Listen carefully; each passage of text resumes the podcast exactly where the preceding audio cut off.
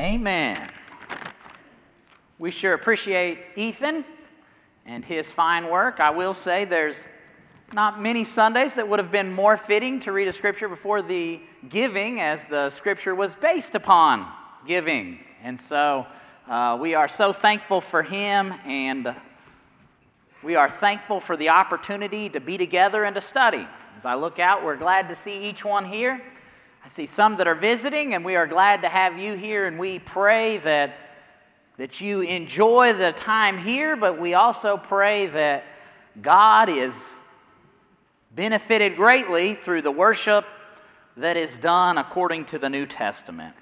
Now, a couple weeks ago, I was up here and we spent the Sunday talking about the Lord's Supper, the institution of the Lord's Supper, the timing of the Lord's Supper. Within that lesson, I did mention giving, but giving is something that is completely separate. And that's why we separated it that day with the scripture. All right. Giving is something that takes place within Scripture, separate of that of the Lord's Supper, but still it took place on the first day of the week. Now, this morning, as we, we look at giving, we're going to consider three main thoughts as the proper time for giving. We'll look at the proper attitude for giving, and we will also notice the proper proportion. Now, as we go through our, our lesson today, I encourage you to follow along. We'll be, we'll be flipping our pages and we'll be noticing, noticing many passages that go along with this. Before we begin, as we start out thinking about giving, I want us to first note and realize before we go any further everything started out as God's period. The money that is in your wallet was God's to start with. The food that we eat that we're blessed to partake of, it was God's from the beginning. The pews that we sit in, it was God's from before it ever existed in this building. We look at the very building that we have the opportunity to meet in, and the reality is it was God's to start with. You can go back to Genesis chapter 1 and verse 1, which Brother Miller pointed to on Wednesday night, if I remember correctly. In the beginning, God created. Okay? Before that creation, what existed? It didn't. It was just God. There was nothing to work with. He didn't take mud and smack it together. He didn't take two rocks and push them together, but rather at the Word of God. In Genesis chapter 1, each time it says, and God said. The paper money that we carry in our wallets, if you aren't using a plastic card, was printed out on paper that came about because God created trees. And so, as we look at the very beginning, understand first off, it was God's. As an individual, we are able to carry it for a short time. We are possibly able to have it in our possession, you might refer to it. But understand that it still belongs to God. Go back and look at First Chronicles chapter 29 real quick. In First Chronicles chapter 29, here we have a, uh, mm, a thought going back and forth. You go back to verse 14. Well, if you start in verse 10, it says, Therefore David blessed the Lord before all the assembly, and David said, so David's speaking, he's fixing to tell them what he knows. You drop down into verse 14, he says, But who am I? And who are my people that we should be able to offer so willingly as this? He says, For all things come from you. He said, And of your own we have given you. Of your own we have given you. You see, of what was God's, we have an opportunity to give back, which is already God's. So, as we think about giving today, understand first off, when you give, you're not giving God anything. You're giving back God what is already rightfully His, that He entrusted you to use. We say the same thing about our children. God entrusted us with these children.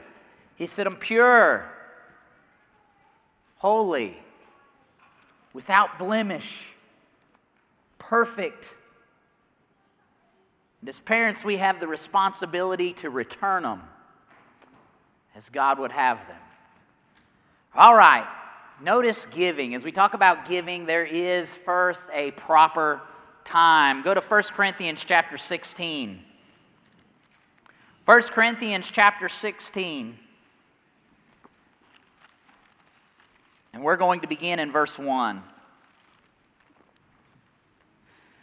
1 Corinthians chapter 16 and verse 1 it says, Now concerning the collection for the saints, he says, As I have given order to the churches of the Galatia, so you must do also. He says, On the first day of the week, let each one of you lay something aside, storing up as he may prosper. He says, That there be no collections when I come. Now, if you go on into verse 3, it says, And when I come, whomever you approve by your letters, I will send to bear your gift to Jerusalem. All right, notice first, on the first day of the week, the church was to lay by and store. Now, under this example in verse 3, where was the gift going? It was going to Jerusalem. No one's there yet to pick up the gift and take it, so why not just hold my money in my pocket until the person comes to take the money to Jerusalem? He says, Well, I'll just hold on to it until there's need. No, the Lord said, or through inspiration, He says, concerning the collection, verse 2, on the first day of the week, he gets down to the end of the verse 2 and he explains why. He says, That there being no collections when I come. We don't have to stop and take a time out and say, All right, everybody, see what you can come up with. But rather, because each first day of the week they had given, when he comes, what will there be? There will be a sum of money that they'll be able to take back. You know, I think within a human understanding, oftentimes it's easier to understand, you know, in my budget, I set aside this much for a purpose. But then if we don't budget and we just say, well, you know, I'm going to I'm going to buy that new car when I save enough money, oftentimes people will never get to where they've got it saved. In 1 Corinthians chapter 16, possibly it's don't try and save your money until till we come for a collection because you won't have it, but rather he says, give on the first day of the week. The timing was the first day of the week. It's when it's commanded, when it's expected. They didn't wait until the need arose. The need already was there, but they gave every first day of the week so that when they came to take the money back to Jerusalem, they were prepared. The collection of the saints when it comes down to the collection as a whole, when did the church give back? Not every time they met. We don't come together on Wednesday and give because the church gave on the first day of the week. Notice he says, as I gave the as I gave order to the churches of Galatia, he said, so do you. So they're going to they're going to follow that same pattern and still today we want to follow the same pattern outlined in the New Testament. And even though the money might not go out the very next day, the reality is it's there for a purpose. And that's what we see in 1 Corinthians chapter 16. Notice that the giving to others would still have taken place outside of the offering, okay? within the New Testament church, not only did the church do good works as a group, but the church did works individually. Notice Galatians chapter 6 and verse 10. Galatians chapter 6 and verse 10. It says, Therefore, as we have opportunity on the first day of the week, let each one do good. It's not what it says. He says, Therefore, as we have opportunity, let us do good to all, especially to those who are of the household of faith. Especially to those who are of the household of faith. But he says, Let us do good to all men. Well, it's not Sunday. I'm sorry, I can't give you anything. That's not the picture. The picture is the church does good to individuals, to people, all the time. On a regular basis, daily, whenever the opportunity presents itself. Look at Luke chapter 10. Well, I don't know that I need to make you look at it. In Luke chapter 10, we have a. Uh, we have a story that no doubt all of us remember. It's the parable of the Good Samaritan as Jesus lays it out. Who is the good? Who is the one that is viewed as good? You know, as you go through the story, you've got the Samaritan that steps up to the plate. When all those that were religious and holy, especially in their own eyes, when they passed by, they said, Oh, no, not today. But without doubt, what was the expectation from the story in Luke chapter 10. Who was good? The person that chose to help. Did they wait until the first day of the week? Nope. The opportunity presented itself. Seeing this man that had been stripped and beaten and, take, and wounded by thieves, being left half dead. The priest didn't help, the Levite didn't help, but who helped? the Good Samaritan. Within God's expectation of the Christian today, who is good? The person that chooses to help. Within giving at the proper time, understand there is a design for the church as a congregation, for the assembly. When we come together, there is a time that is proper for us to collect funds or to give back to the Lord. But that in no way removes our responsibility to give when we have opportunity, when we see need. Now, not only do we have the collection where we have to give, not only do we have poor or needy that we are to give, but without doubt, throughout the Bible, there is a significance placed on the giving of one's self. Okay? Not just about the money, but he goes a lot deeper and he says, What about you? He said, What about giving yourself? As you go back to 2 Corinthians chapter 8, he talks about their, their liberal giving. You get down into verse 5, and Paul's blown away. He's like, I can't even believe how they give, gave. So in verse 5, he says, And not only as we had hoped, they didn't just give as according to our expectation. You know, we were thinking, you know, they'd, they'd give a small portion and it would be enough to help out those in Jerusalem. But it says, And not only as we had hoped, but first gave themselves. What's the point? Their heart was in it. When they gave, it wasn't begrudgingly. It wasn't with this thought, well, how much do I have to give to feel like I did what I was supposed to do? But he says they first gave themselves. They made a conscious decision. In their mind, they said, you know what? My goal is to put God first. And then they gave. Now you go down to verse 5 and it says, But they first gave themselves the Lord, then to us by the will of God. What's he talking about now? Then to us, he's talking about the actual collection. They had the predisposition within themselves to think, you know what? God is the most important thing in the world, and therefore, when I give, I'm going to give all I can give. And so at the beginning of verse 5, it, he was blown away, not only as I'd hoped. You go back just a little bit further, in verse 3, it says, I bear witness according to their ability. Yes, listen, and beyond their ability they gave back.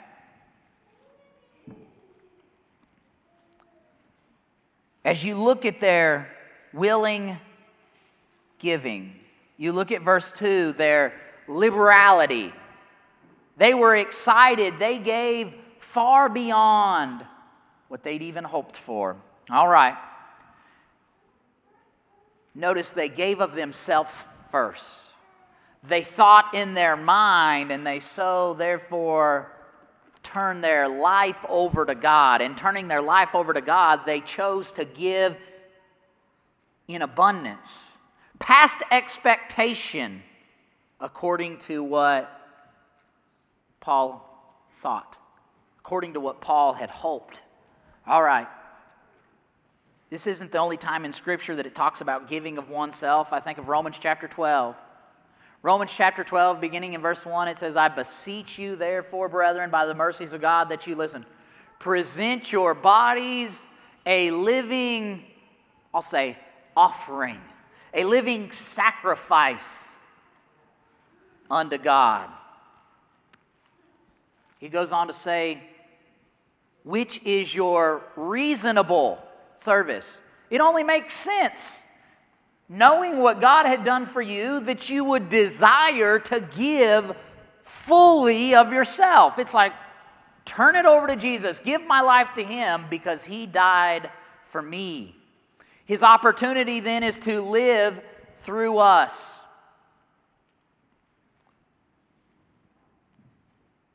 He goes on to say, Do not be conformed to this world, but be ye transformed by the renewing of your mind so that you can prove what is good and acceptable and perfect will of God, the transformation of mind. That is exactly what's spoken of in 2 Corinthians chapter 8 and verse 5. They gave of themselves first. They came up with a mindset that said God first, and so therefore it was realized or shown in their giving when they give back. All right. Luke chapter 9 and verse 23, it says, If anyone desires to come after me, Jesus there, let him deny himself and take up his cross and follow me. The denial of self. That's literally what's going on, 2 Corinthians chapter 8 and verse 5. They denied self and they said, There's something that's so much greater than me. And it says, So they gave of themselves first. They denied self and said, let me give. Verse 3 they gave beyond their ability. All right. So we see some of the early church and we see that they gave at the proper time. Well, what's the proper time? When it comes down to the church of the New Testament. As a congregation, we give on the first day of the week. The church of the New Testament. As individuals, we give when we see need. It doesn't have to be the elders that divvy out money to someone that's in need. When you see the individual and you have opportunity, the responsibility comes to you. So not only do we give on the first day of the week, but it's possible that we give daily. And as you go to Romans chapter 12 and verse 1, within that giving of oneself, it's absolutely, positively the case that it better be daily. He says, present your bodies a living sacrifice. It's continual. I made a lifestyle following God, and so therefore I'm continually Man, that clock goes fast. I'm going to continually make offering of myself to the Lord. All right, we're going to give with the proper attitude. Go to 2 Corinthians chapter 9. We're going to speed up. 2 Corinthians chapter 9, verse 6 and 7. But this I say he who sows sparingly will also reap sparingly, and he who sows bountifully will also reap bountifully. Now you know the context. Make sure you remember it because this is the verse that everybody wants to use when they say, Well, I don't have to give that much to God. I don't need to worry about what I give to God. Notice verse 7 So let each one give as he purposes in his heart. Did you hear that? That's exactly what everybody says when they talk about giving. Well, how much should I give? As I purpose in my heart? Absolutely. What's the context? Verse 6. If you don't want much, don't plan to give much. Now, I'm not trying to preach to you that throw in everything you have and you're going to be a really wealthy man. I understand that that's going to be the, the idea that's portrayed on television on many occasions, but the idea is if you don't sow, don't expect to reap. He says, I say to you, he who sows sparingly will reap sparingly. He who sows bountifully will reap bountifully. And so he says in verse 7 let each one gives as he purposes in his heart not grudgingly, not of necessity. He says, For God loves a cheerful giver. Proper attitude, cheerful giver. How did they do it?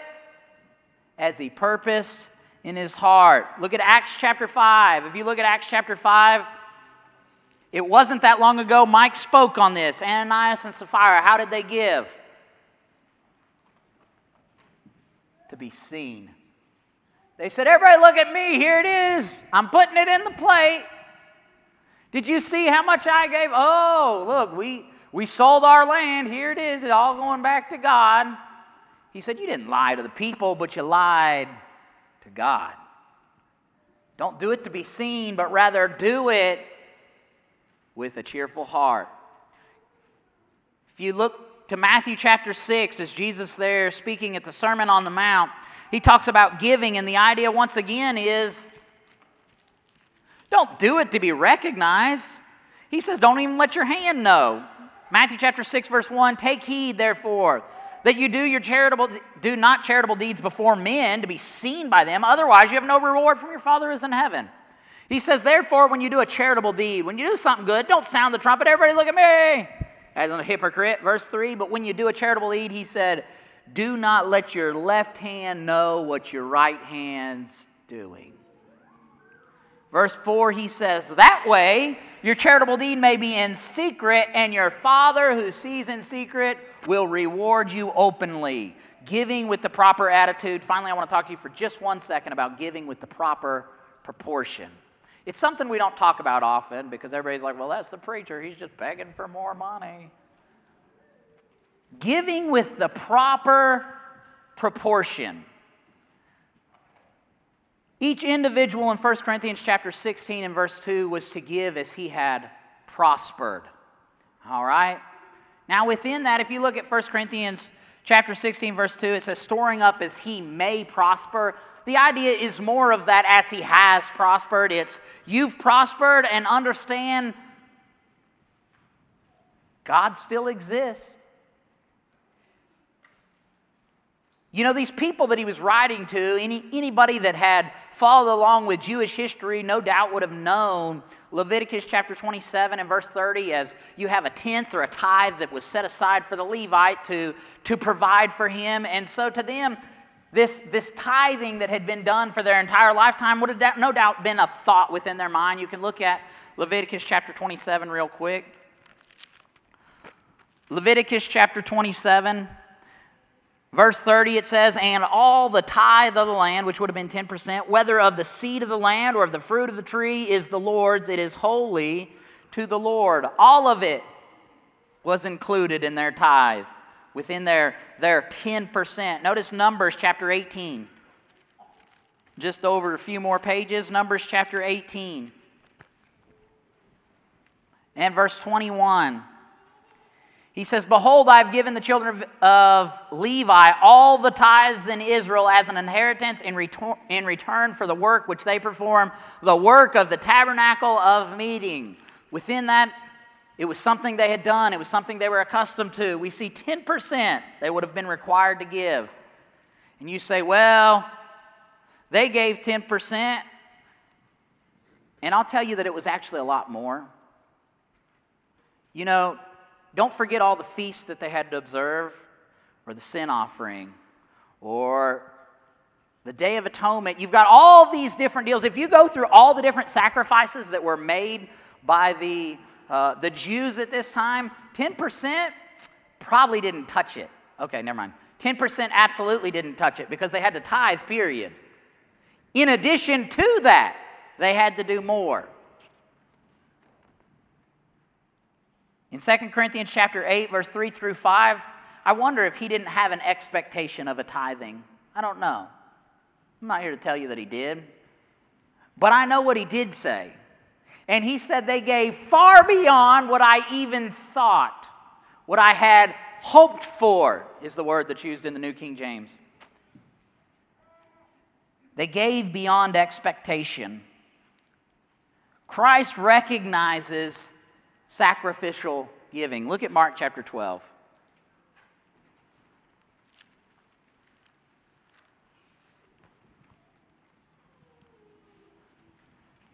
Mark chapter 12, you see a common story. Beginning in verse 41, Jesus set opposite the treasury and saw how the people put money in the treasury, and many who are rich put in much. It's almost as though they did it to be seen. Then one poor widow came and threw in two mites, which makes a quadrant. So he called his disciples to himself and said to them, Assuredly, I say to you that this poor widow has put in more than all those who have given to the treasury. Why? For they all put in out of their abundance, and it says, But she out of her poverty gave all that she had. Try a hundred percent. He said, Well, you're really rich you ought to be given something. You ought to be given more. It ought to be expected. He said, But you ain't got nothing on that poor widow. He said, I'll show you somebody that gives of self first. Christ recognized what sacrificial giving is. It had nothing to do with the amount, but it had to do with the heart that chose to give of self first It says that widow gave all that she had. Now, I think that God does expect you to be able to pay your house note after you give. So I'm not encouraging you to pay to where you can't give, but I do think when it comes to giving to the Lord, we need to understand that the great blessing that was poured upon, poured upon us gives great responsibility on our part for considering how it goes. You know, if you go to Hebrews, Hebrews throughout the book talks about us living under a better covenant with better commandments, better promises. Maybe it should be the case that we give better of self than what those who had done before. Within giving the proper proportion, comes down to you, and it comes down to your heart. Within preparing for the lesson, I put in point number four, and I told Yvette before I got up here, I said, I'm not doing point number four. But if you'll get the outline, notice how the individual that gave was blessed. Go read through the book of Proverbs and see the blessing that comes to the person that gives even more important than the giving of monetary money, I want you to consider giving of your life. If you haven't given your life to Christ, you are missing out.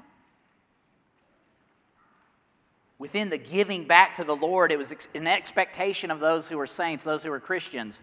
But when it comes to us, are we giving self first? If you haven't given your life to Christ, then there is no doubt you are missing out you're missing the mark and you haven't given of self. Understand that Jesus first gave his life. Because of that, we must have the desire to follow after him, understanding that Jesus Christ was the Son of God, that he died for me. I need to repent of my sins and say, I want to follow Jesus. I need to be, be willing to make that confession. I believe that Jesus Christ is the Son of God. And at the same time, I need to be willing to go into that watery grave of baptism, notice, knowing that that is where I access the blood of Christ. Galatians chapter 3, verse 27. Get down to Romans chapter 6 and verse 4, and it says there's a new way of life. Rise to walk in newness of life. If you haven't done that, it's time to become a Christian today. If you haven't given of yourself as you ought as a Christian, it's time to come back to the fold. You have the opportunity this morning to come forward. We'll give you the opportunity to come. We'll pray with you, we'll pray for you, we'll encourage you. And likewise, you encourage us. If you haven't given your life to Christ, make a change right now as we stand and sing.